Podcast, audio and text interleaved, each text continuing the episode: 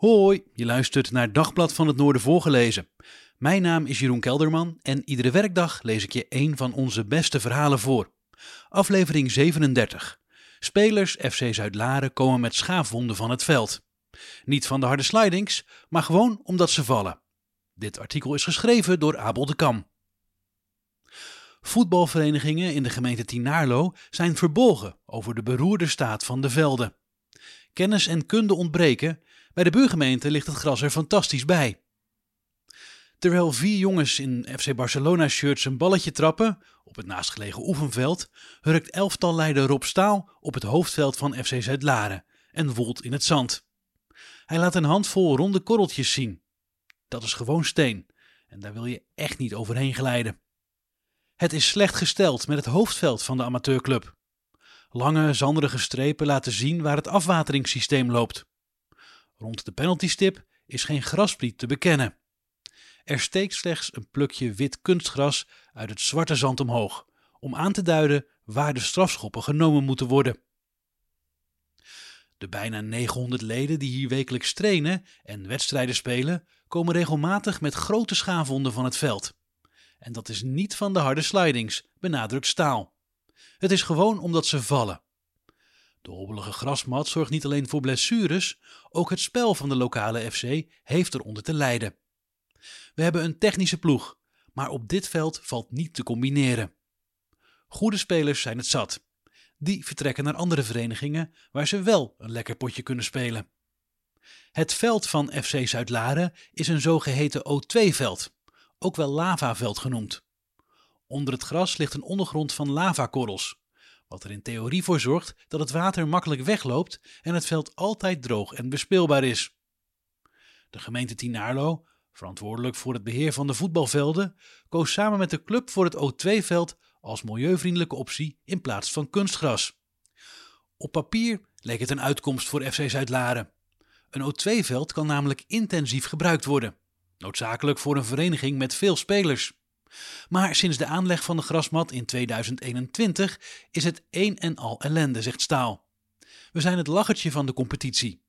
Het is alsof je op gravel speelt. Over een paar weken komen spelers van FC Groningen langs om met de jeugdspelers te voetballen. Maar waar moet ik die laten? VV Vaco in Fries is zelf gaan investeren in het onderhoud van de velden, zegt secretaris Bas Baalmans. Hoewel de club geen O2-velden heeft, valt ook in Fries niet naar huis te schrijven over de kwaliteit van de grasmat. Het is echt opvallend hoe Tinalo het onderhoud doet, zegt Bouwmans. In Norg, Pijzen, Rode, Rolde en Gieten, overal liggen schitterende velden, behalve hier. Vaco is al jaren in gesprek met de gemeente die verantwoordelijk is voor het onderhoud. We hebben nu met eigen geld robotmaaiers, rollers en een beregeningsinstallatie aangeschaft, want dit kan zo niet meer. En niet alleen voor de eigen spelers is het kale veld vervelend. Het schaadt de club ook. Bouwman zegt erover. Na de competitie worden er beslissingswedstrijden gespeeld om de promotie. Dat moet op neutraal terrein. En als amateurclub is het geweldig om zo'n wedstrijd te organiseren, want daar komen honderden supporters op af.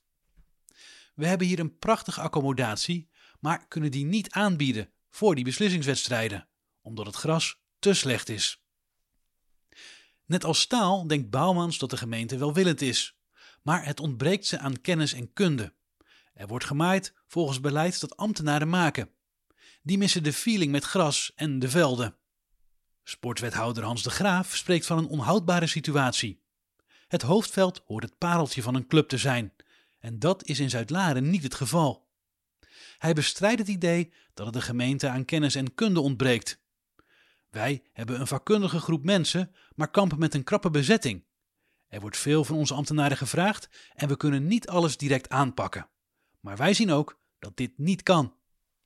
De graaf wil laten onderzoeken waarom de velden in slechte conditie zijn. We weten niet of dit een incident is of een verloren zaak. We gaan in andere gemeentes met O2-velden kijken hoe die erbij liggen en wat ze daar anders doen.